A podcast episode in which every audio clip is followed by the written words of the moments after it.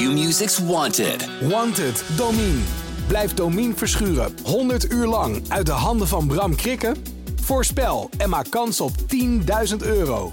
Volg het vanaf 13 mei bij Q-Music. In een perfect universum zou ik denk ik ook het liefst een jurk aan willen hebben. Maar dat doe ik niet, omdat ik ook nou ja, gewoon oprecht er bang voor ben dat als ik in een jurk de deur uithuppel, dat ik dan een baksteen aan mijn hoofd krijg.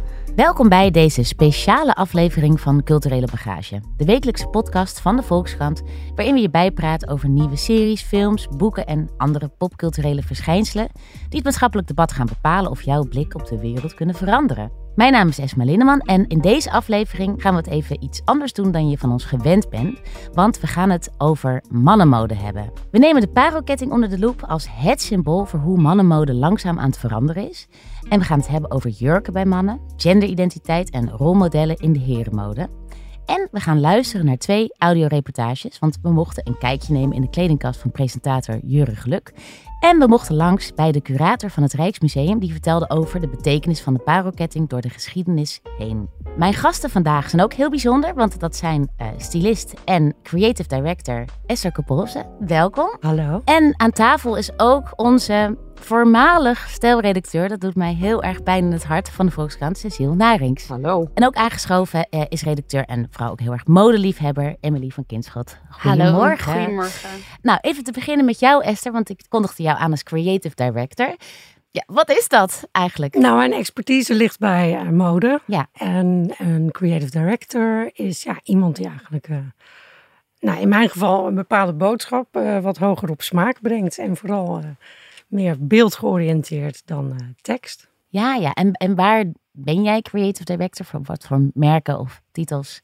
dat zijn verschillende opdrachtgevers, organisaties en merken. Maar ik doe dat samen met de compagnon in onze Creative Agency Bird Club. Aha, nou heel erg welkom. Hey, en Cecile, jouw dagen zijn dus geteld, want jij gaat een hele grote overstap maken. Een ja, dat carrière klopt. switch. Ja. Jij gaat naar Limburg. Ik ga naar Limburg, terug naar uh, de Roots. Ja. Ik ben de hoofdredacteur van L1, dat is de regionale omroep al daar. Ja. En um, ja, dan zeg ik de mode en het schrijven vaarwel. Ga je de mode echt vaarwel zeggen?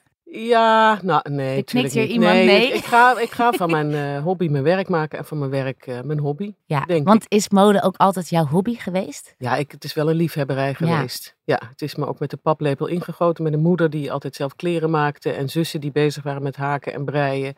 En het maken van carnavalspakjes is natuurlijk ook een, uh, een hobby. Uh, het is geen mode. Het is ook een uiting van uh, culturele identiteit en van humeur. Het is um, veel okay. meer dan, dan alleen maar een pekske. Zeker in, in Limburg. En um, aangezien we deze podcast opnemen op carnavalsdinsdag, de vastenavond, kunnen jullie begrijpen dat ik straks met mijn mijn pruiken en mijn schmink naar het zuiden afreizen. En toch nog eventjes één avond mee ga pikken. Maar ik hoor hier ook wel twee vriendinnen praten, volgens mij. Ja, dat klopt. Wij, Ja. zijn, uh, wij hebben jarenlang samengewerkt. En nu we niet meer samenwerken, gaan we gewoon lekker door op Heel vriendschappelijke veel voet. modeshows samen gezien. Ja, ik wilde net vragen, hoeveel Heel veel gereisd. catwalks hebben jullie samen bestudeerd? Zo, Als je zo moet inschatten. Maar ja, Geen tien jaar idee. samengewerkt. Maar daarna... Ik heb twintig jaar modeshows ge- ge- gedaan. En dat, daarvan waren er, nou zeg, dik 15 jaar. En dan eh, deden we Milaan en Parijs. En soms ook nog wel New York. Londen hebben we Kopenhagen, samen gedaan. Londen deed ik, Kopenhagen. Ja, nou, we hebben zoveel shows samen gezien. En aan het eind van de dag, als we dan eindelijk rust hadden, dan gingen wij, eh, zochten wij een terras op. Het liefst een beetje een overdekt terras in Parijs. En dan bestelden wij witte wijn met cacahuète, Oeh, oh, wat- pinda's. En dan gingen wij alles doornemen. Ja, met die pinda's. Ja, en dat, En nou, eh, nou is de regiojournalistiek is natuurlijk prachtig. Maar Ja. ga je dit niet heel erg missen? Jawel, maar dan kan, Deze ik kan pinda's, toch, we kunnen toch ook pinda's wijn. bestellen op het terras in Maastricht. Ik kan ook nog eh, naar Amsterdam. We kunnen ook een keer samen naar Parijs. Want jij gaat je dus vestigen in Maastricht. Ja. Is ook wel een heel erg een modestad, het is toch? toch eh, meest Parijse stad van, eh, Ja. van Nederland, laten we Zo wel het wezen. zien. Ik hoor Ja. al een nieuwe hoofdredacteur. Ja. Ja. ja.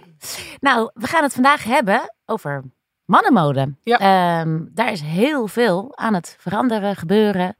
En eh, jullie zijn alle twee de afgelopen maanden naar verschillende shows geweest. Nou, om te beginnen met jou, Cecile. Wat heb jij nou allemaal gezien en hoe zou je de trend beschrijven die er gaande is? Of misschien wel de revolutie in nou, het is geen revolutie. Het is echt een evolutie. Ik ben voor de krant pas met mannenmode begonnen. Omdat ik voor uh, Harper's Bazaar en El, waar ik hiervoor werkte, alleen maar eh, vrouwenmode deed. Maar ik, uh, ik hoorde al van collega's van in de mannenmode, daar gebeurt veel meer. De vrouwenmode is eigenlijk, nou ja, een beetje overdreven gesteld, een beetje uitgeëvolueerd. Want vrouwen hebben al zich te pakken toegeëigend. En de overalls en de grove schoenen en de militaire jassen, noem maar op. Maar mannen beginnen nu langzamerhand ook een beetje leentje buurt te spelen in de vrouwengarde en de eerste shows die ik zag, viel me op dat er veel transparante materialen werden gebruikt. Dat er ook uh, zachte kleuren, dat de kant wordt gebruikt.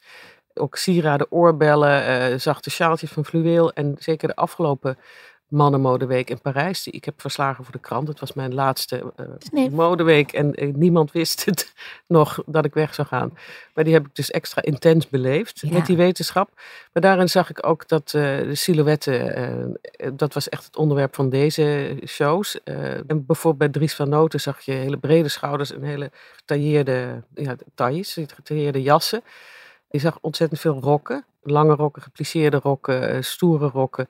En dat is iets wat al, al steeds met tussenpoos geprobeerd wordt om de mannen daar aan te krijgen. En wat nooit lukt. Want, uh, maar nu leek het dus een beetje, ook met een aantal celebrities die naar de shows kwamen, waar dan heel veel aandacht voor is, die bezoekers.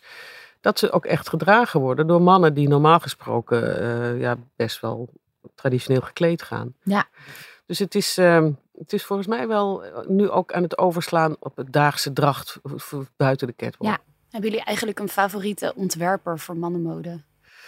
Ik vind Dries van Noten wel heel tof omdat het ook, ook het, wordt niet, het is, wordt niet heel erg gek. Ik ben uh, misschien toch wel wat traditioneler aangelegd. En Rick Owens vind ik heel tof als show. Maar als ik het zo op iemand zie dragen, dan vind ik het vaak een beetje wel heel erg. Ja, dan total look zou ik wel, wel erg heftig vinden. Maar niemand draagt een total look, behalve dan alle mensen bij de shows. De celebrities. ja. De total look wil ik zo nog meer over horen. Maar goed, jij had het dus heel erg over silhouetten die aan het veranderen zijn. Wat viel jou op? Ja, inderdaad. Heel veel kenmerken die we vooral uh, zien uh, in de vrouwengarderobe. Dus uh, ja, decolletés ook veel dieper. En zelfs een pussybow, weet je, zo'n strik bij de hals. En heel veel details. Heel veel details. Waarin dus inderdaad... ook Precies, borduursels, maar ook... Uh, ja, en bij de mouwen zag ik ook bij die Dior show, die vond ik ook heel mooi. Ja. Eh, allemaal, uh, en dan was ook een jas bij, dat heb ik ook in het stuk geschreven, een soort mohair witte jas met heel veel borduursels met kraaltjes en nou, heel petiterig. En toen hoorde ik in de show omdat hij dus ongeveer 2,5 ton kostte. Oh, wow. Idioot. Ja. ja. Maar dat soort decoratieve elementen, dat is natuurlijk dat is eigenlijk ook iets wat, uh, waarin mannen dan nu ook veel meer hun personality kunnen uitdragen. Ja. Dat zit hem natuurlijk. Ze hebben nu veel meer tools. Ja, ja. dat vind ik wel heel, heel interessant. Het heeft iets bevrijdends eigenlijk wel voor mannen, toch? Want ik, heb, ik ken wel de, de klaagzang van menig ex-vriendje. Ik heb er iets te veel gehad. Die uh, allemaal zijn. die, die zich beklaagt over het feit van ja, ik heb eigenlijk zo weinig met te kiezen, weet je. Als maar jij dat, gaat winkelen, dat doen ze dan, zelf. Ja, ja, maar zo hebben mannen zich ook wel lang gevoeld. Ja, Misschien ook dat maar hoe het straatbeeld is. Ja, het lijkt mij ook, ja. ja. Ja. Ja. En dan hadden jullie het net over de total look. Wat bedoelde je daarmee? Een total look is een look zoals die op de catwalk geshowd wordt. Ja, je hebt een show, heeft nou zeg iets tussen de 40 en de 80 looks. Ja. En die worden ook genummerd. En de eerste is vaak het belangrijkste, omdat daar eh, de ontwerper mee wil laten zien van dit is ongeveer het gevoel. Ja. En nu hopen ze ook dat die dan in de kranten terugkomt. En de laatste heeft ook nog wel een bepaald gevoel. Je ziet dan dat het is opgebouwd. Maar er zijn dus mensen en bladen die een hele look laten zien zoals het op de catwalk was. En sommige ehm, modehuizen dwingen dat ook af. Die willen dan alleen maar dat het zo wordt gefotografeerd. Dat zijn dan En echt niet- afspraken die zijn gemaakt. Ja, dan zeggen Ja. ze nou, als wij adverteren, dan willen we dus dat dat, eh, dat, dat zo ge- getoond is. Terwijl dat eigenlijk, vind ik, een beetje eh, neerbuigend is richting de creatieven van zo'n titel.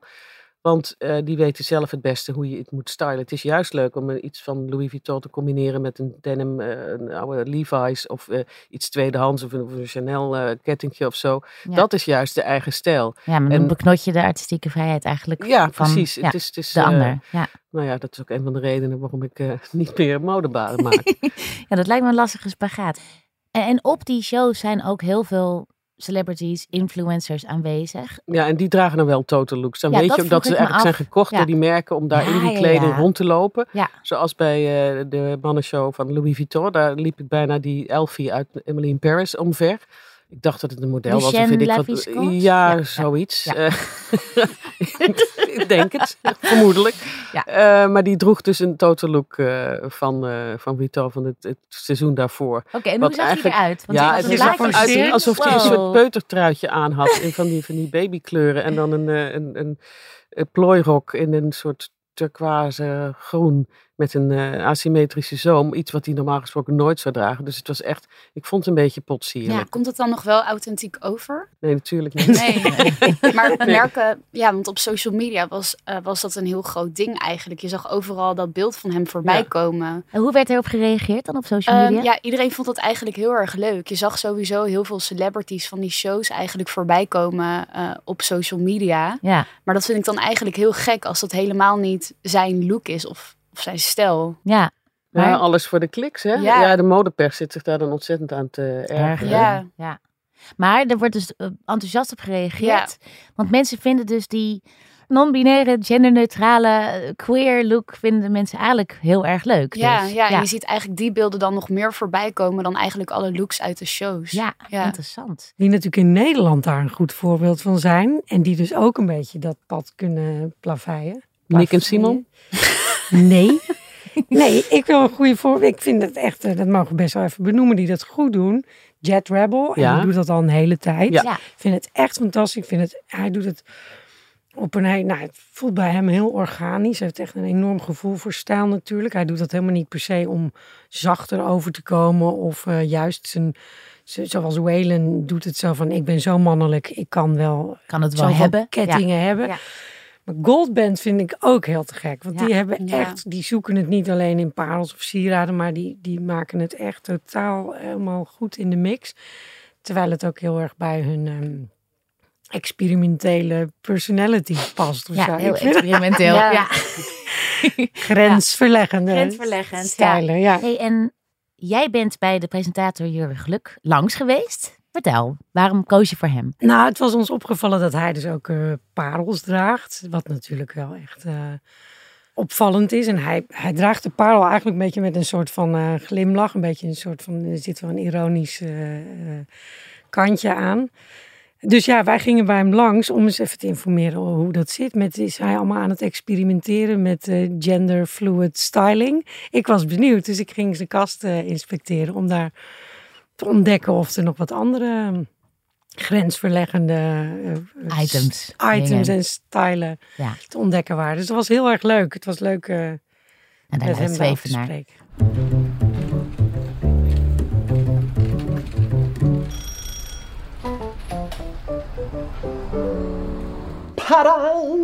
Wow. Dit is deel 1 en hier hebben we ook nog deel 2. Wacht, ik ga nu gewoon alles open doen.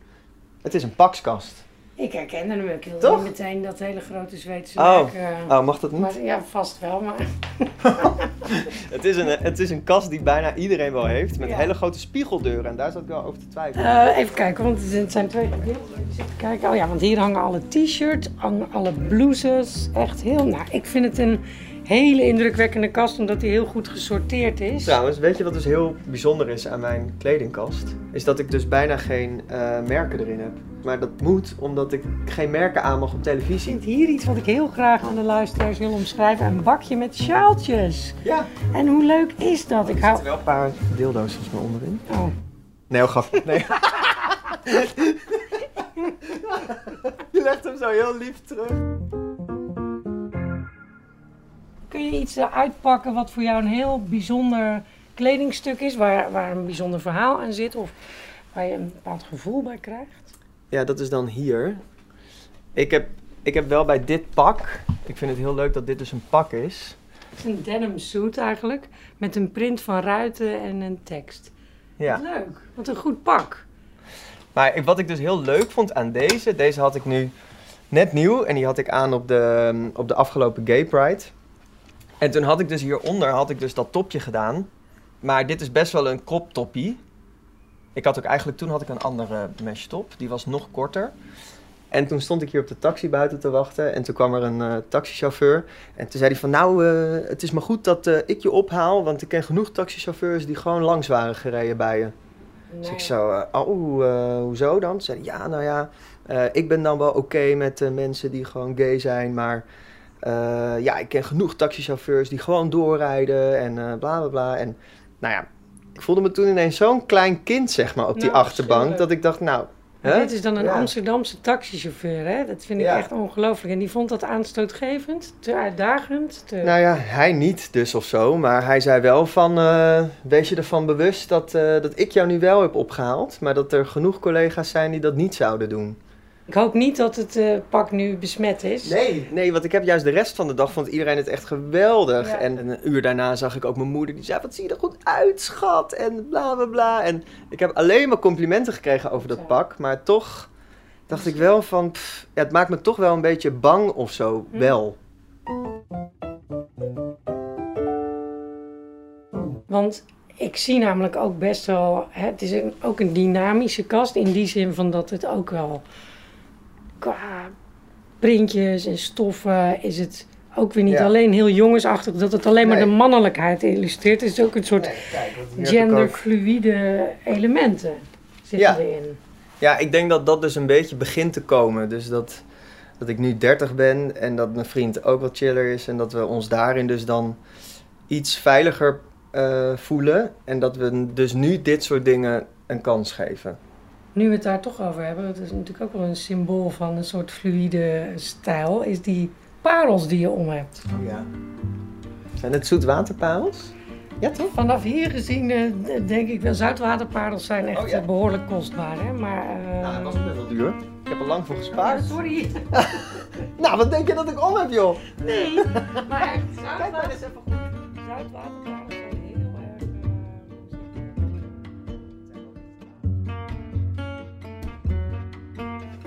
Want ik heb ook nog deze. Kijk, deze is dus een soort van medium groot. En deze is echt heel lang en met hele dikke... Ja, mooi. Het zijn eigenlijk uh, drie colliers in, een, in verschillende... Eén is wat regelmatiger. Dit zijn bijna een soort barokparels. Hè? Die hebben hele grillige vormen. Ja. Mooi hoor. Echt heel... En ook nog dit oorbelletje. Oh, leuk. Maar die heeft mijn vriend vaak in. Ja, ik weet nog wel dat ik het, dat ik het op een gegeven moment uh, bij iemand op televisie zag. En dat ik het, volgens mij was dat een soort van hele stoere, brede, nou ja, tussen haakjes mannelijke jongen. En hij had die parelketting om. En toen dacht ik, oh, ik vind het zo leuk dat dat, dat hem zo zacht maakt, zeg maar, die parels. Omdat ik het contrast heel leuk vond. Uh, maar toen had ik ook wel een beetje de onzekerheid dat ik dacht, ja, uh, ik ben volgens mij al vrij zacht. En uh, ik kan al wat vrouwelijker zijn, dus hoe is dat dan bij mij? En toen dacht ik de hele tijd van ja, nee, ja, ik wil juist dan weer niet vrouwelijk zijn en, en al dat gedoe. En toen dacht ik, ja, boeien, fuck it. Ik vind gewoon die parels echt super mooi. En toen kreeg ik daar zoveel complimentjes over. Uh, dat ik dacht, nou, volgens mij vinden mensen het best wel leuk. En toen ben ik het eigenlijk uh, echt wel heel erg veel gaan dragen. Want eerder droeg ik het dan alleen bij bijzondere dingen of zo. En toen dacht ik, ja, nee, ik vind het juist ook leuk eigenlijk op een t-shirt. Ja, maar tegelijkertijd merk ik ook wel bij mezelf dat in een perfect universum zou ik denk ik ook het liefst een jurk aan willen hebben. Maar dat doe ik niet, omdat ik ook nou ja, gewoon oprecht er bang voor ben dat als ik in een jurk de deur uithuppel, dat ik dan een baksteen aan mijn hoofd krijg. Ik heb de, ik heb de musicalopleiding gedaan en op die opleiding zaten hele expressieve mensen. Dus uh, jongens ook die veel stoerder waren dan ik en veel meer expressieve kleding durfden te dragen dan ik. En ik zag ook bij hun wat voor gezeik zij over zich heen kregen. En ja, dat doet natuurlijk wel iets met je. En dan, uh, dat, dat is ook een conflict in mijn eigen hoofd. Van, ik zou heel graag iemand willen zijn die daar heel erg voor strijdt. Of ja, want in mijn hoofd voelt dat dus als strijden of als een soort van mini-protest wat je dan houdt. Want er staat iemand die zich identificeert als jongen in een jurk en uh, uh, maar tegelijkertijd wil ik ook gewoon een normaal zo mogelijk leven leiden. Mhm. En ik weet ook wel dat als ik die dingen ga doen, dat het heel goed is en dat ik dan eh, hopelijk voor heel veel mensen een voorbeeld ben, maar dat ik daardoor ook wel veel meer dingen doormaak. En dat ik dan denk, ja, moet ik dan weer aan de barricade staan om dat mhm. allemaal te doen? En ik vind eigenlijk dat ik dat moet doen, want ik ben met mijn kop op televisie, maar ik heb daar ook niet altijd zin in. Nee. Ja. Als ik dan zo luister naar Jurre, dan, dan schrik ik ook wel nog van hoe stevig de normen nog zijn over wat mannelijk en wat vrouwelijk is. En dat je dus zelfs door een taxichauffeur daarop wordt aangesproken in Hartje Amsterdam, terwijl je op weg bent naar de Gay Pride. Ja, ja. ja.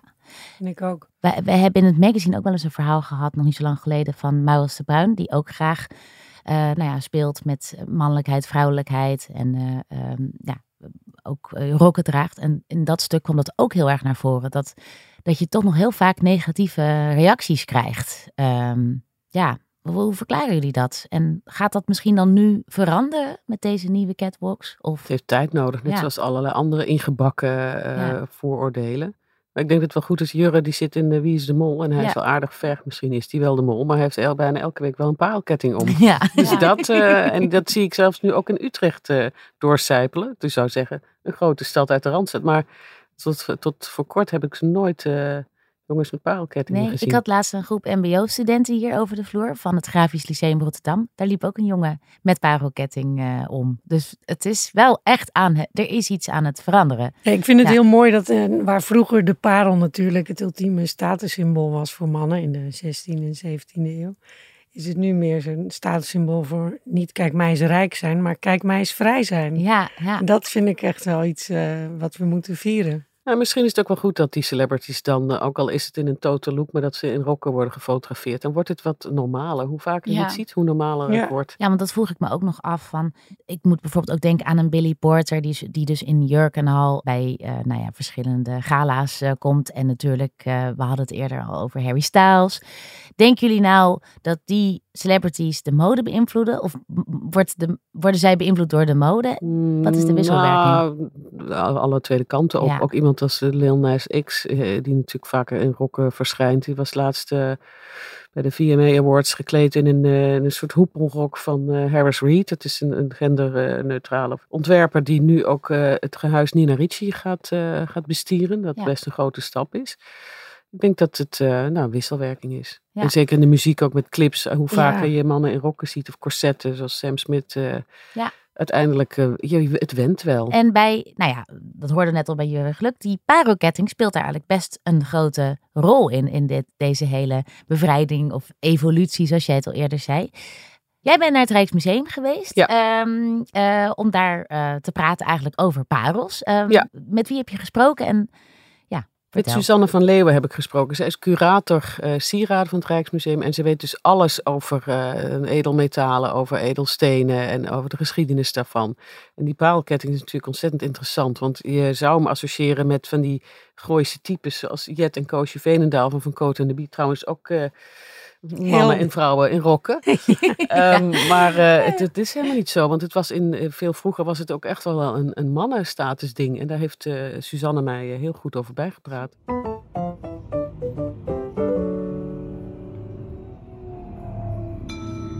Rijksmuseum.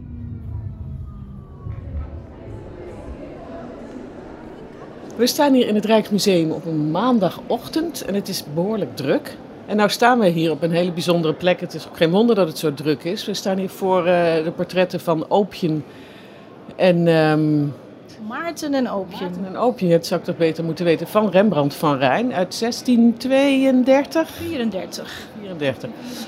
En ze heeft uh, ja, een aantal parels om, hè?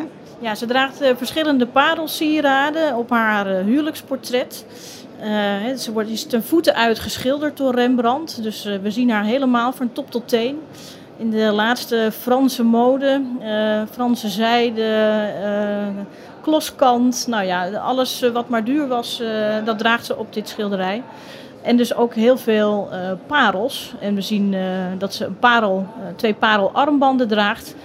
Um, en een parelcollier om haar nek. En ze heeft ook nog een, ja, een soort ijzer in haar haar waar die zwarte sluier uh, aan hangt. En eigenlijk een voorloper van het oorijzer zoals we dat kennen uit de streekdracht. En daaraan zitten ook nog heel veel kleine pareltjes. En je ziet dat, dus dat kant en dat zwart van die jurk, dat is allemaal om haar eh, status te benadrukken. Maar parels zijn dat dus blijkbaar ook. Ja, zeker. En hè, je moet je beseffen dat hè, Opium uh, was niet van uh, koninklijke komaf. Ze is een burger. Maar uh, hè, parels waren in de eeuwen daarvoor toch eigenlijk voornamelijk voorbehouden voor de, uh, koninklijke, uh, voor de koninklijke huizen. Maar de, de, hoeveelheid parels die in de 16e en de 17e eeuw naar Europa kwamen, maakte dat het ook voor ja, gefortuneerde burgers beschikbaar werd. Maar goed, het feit dat ze zich hier zo laat afbeelden, zo prominent met die parels en ook in de boedelinventaris van haar tweede man, uh, Maarten Dai, waarin die sieraden worden beschreven, worden die parels ook echt expliciet genoemd. Dus het was ook voor haar heel bijzonder.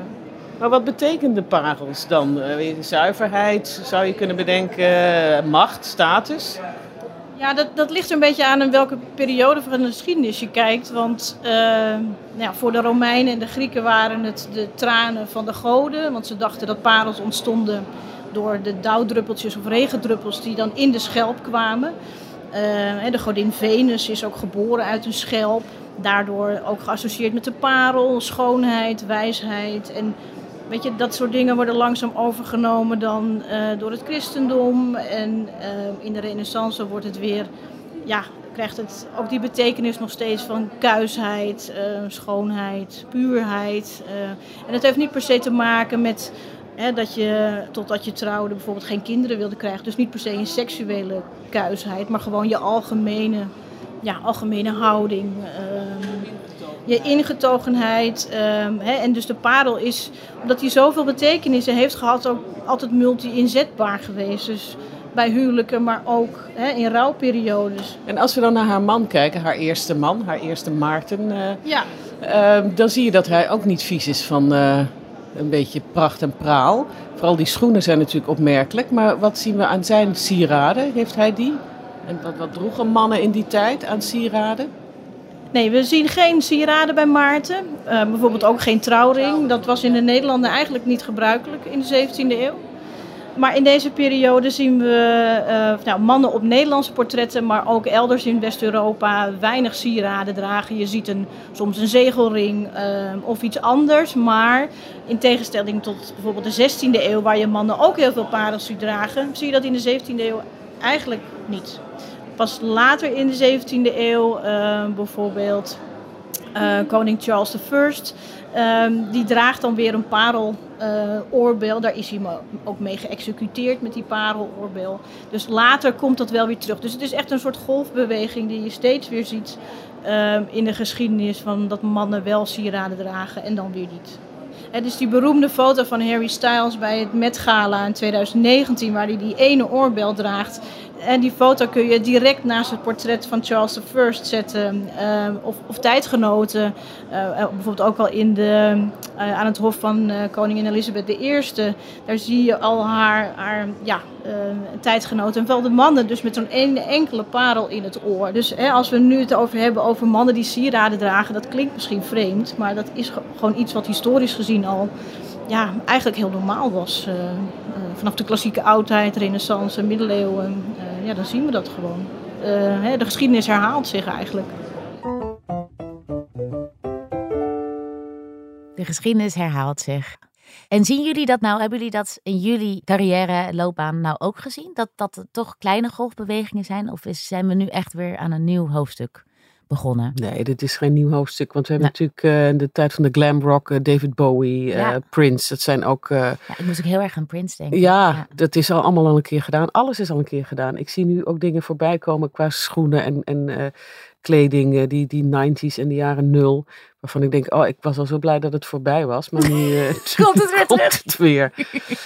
ja, echt, echt heel nieuw. Er zijn maar weinig ontwerpers die echt een heel nieuw silhouet kunnen uitvinden. Iemand als Jonathan Anderson is daar wel mee bezig. Nou, hm. Rick Owens hebben we al genoemd. Ja, kijk, bedenkelijk uh, Jij zo... vindt het wel nieuw. Nou, ik denk dat het hem zit hem niet zozeer in de vorm waar die, waar die shift aan gaande is. Maar wel in het hele systeem natuurlijk. Wat ik net al even zei, van dat er dus op... Uh, inkoopniveau en bij modehuizen dus wel dingen aan het veranderen zijn waarin eh, eh, mannencollecties en, en vrouwencollecties wat meer in elkaar overgaan. Overlopen, ja. En dat we dat dus ook in de maatschappij dan, dan meer gaan zien. En dat is dan wel een, zeg maar, een grotere golfbeweging dan toen David Bowie en, uh, en Prince het deden, denk ik. Vaak zie je dat soort veranderingen ook bij jongere mensen. Emily, ik vroeg me af, zie jij het in jouw omgeving gebeuren? Dat jongens meer durven te experimenteren? Of mensen die zich trouwens als non-binair um, identificeren? Ja, Ja, het valt me ook op bij ehm, de parelketting. Van eerst zag ik die eigenlijk vorige zomer heel veel in Parijs toen ik daar op vakantie was. En dan nu zie je dat ook steeds meer, ja, eigenlijk in, mijn, in je omgeving. Ja, ja. Ja, dat vind ik wel uh, heel interessant. Maar ik vroeg me ook af van als Charles I dan eerst al die sieraden droeg, van hoe kan het dan dat dat nu wordt gezien als zoiets vernieuwends? Dus dat wat Jurre ook zegt in het fragment eigenlijk eerder, dat hij dan eigenlijk ook echt bang is om een jurk te dragen op straat, dat hij een baksteen naar zijn hoofd krijgt. Ja. Nou ja, wat ik zelf uh, interessant vind, is dat we in, dit, in een soort tijdsgevricht leven waarin er tegelijkertijd een soort van hyper mannelijkheid is. En, en iemand als een influencer als Andrew Tate met allemaal vreselijke vrouwonvriendelijke posts en boodschappen heel populair is onder sommige jongeren. En uh, nou ja, de Forum van Democratie, jongens. Um, dus dat lijken ook communicerende vaten misschien. Nou, misschien is het zo, zo als, je, als je een seizoen overgaat, bijvoorbeeld in februari, dan kan het af en toe denken van, hé, hey, het wordt lente. En dan heb je nog een paar nachten echt fors Ik denk dat dat het is. Nou, dat vind ik een hele mooie beeld. het wordt toch lente. Ik. ik wil dat het lente wordt. ik ook. Hey, en over die parokettingen en, en eigenlijk hoe, hoe je ze ook mooi houdt. Wat, wat zijn jouw tips daarvoor? Want, ja. ja dat is belangrijk. Goed verzorgen natuurlijk. Ja, ja. Uh, nou, dat heb ik ook aan Jurre uitgelegd. Dat je er inderdaad, uh, je moet ze niet zomaar ergens in een willekeurig bakje neerleggen of uh, in een zakje. Want dan kan de glans heel erg um, aangetast worden. Dus het beste kun je het in een porseleinen bakje bewaren. Even de parels weer. Ja, oh ja, nog één ding. Hoe bewaar jij je parels? Ik zorg wel echt altijd ervoor dat ik nooit uh, parfum uh, erop spuit. En ook nooit haarlak of zo. En ja, voor de rest heb ik ze altijd gewoon in dit doosje. Maar ik weet niet zo goed of ik... Ja, kan ik er nog iets beters mee doen? Nou, de, het is zo dat parels, die, die, die kunnen op een gegeven moment wel aan glans gaan verliezen. Oh, en eigenlijk wanneer je het in stof of in papier bewaart, daar kan een soort zuur in zitten wat dan inderdaad de glans kan aantasten. Dus eigenlijk is het beter om in iets van een eh, porselein of in een houten bakje of iets wat, uh, oh. wat dus zorgt dat, het, uh, dat die glans goed blijft. Oh, maar wat moet het dan zijn? Een porseleinen bakje? Ja. Of een houten bakje? Ja, maar eigenlijk porselein. Ja, jeetje. Hoe ga ik nou weer aan een porseleinen bakje komen? dat heb je toevallig bij me. Nee. Ja. Echt? Oh. Nou had ik toevallig nog zo'n bakje van Cartier. Oh, van Cartier? Oh, doe maar. Doe maar, ja. En het klinkt ook nog heel mooi. Als je s'avonds naar bed gaat en je legt daar je parelkooien in. Dit is echt ASMR. Zullen we het nog een keertje doen? Even goed. Klinkt wel hard. Klinkt wel een beetje hard, maar het is toch heerlijk. Ja. Geluid. Maar dit is jouw parelbakje. Echt? Oh, mag ik het houden? Ja. Nou, wat lief. Thanks. Dank jullie wel voor jullie uh, komst naar de studio. Heel erg dank ook aan jou, Cecile. Laatste. Graag gedaan. Ja, en heel veel plezier in Limburg. kastje vol met ordners. Ja. Een soort dierenwinkel is het, hè? Van Jiske Vet. Of, uh, ja. ja, daar lijkt het inderdaad verdacht wel op hier in dit hok waar we deze podcast opnemen. Nou, dank jullie wel voor jullie komst. Graag gedaan. Dit was een speciale aflevering van Culturele Bagage. Techniek en montage door Tiemen Haagman. Productie en redactie worden gedaan door Emilie van Kinschot. En eindredactie door Corine van Duin. En met extra dank aan het Rijksmuseum. Wil je de Volkskrant nou steunen? Ga dan voor een abonnement naar www.volkskrant.nl slash podcastactie.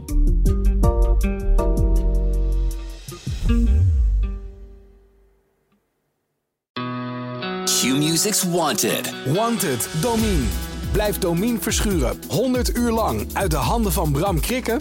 Voorspel en maak kans op 10.000 euro. Volg het vanaf 13 mei bij Q-Music.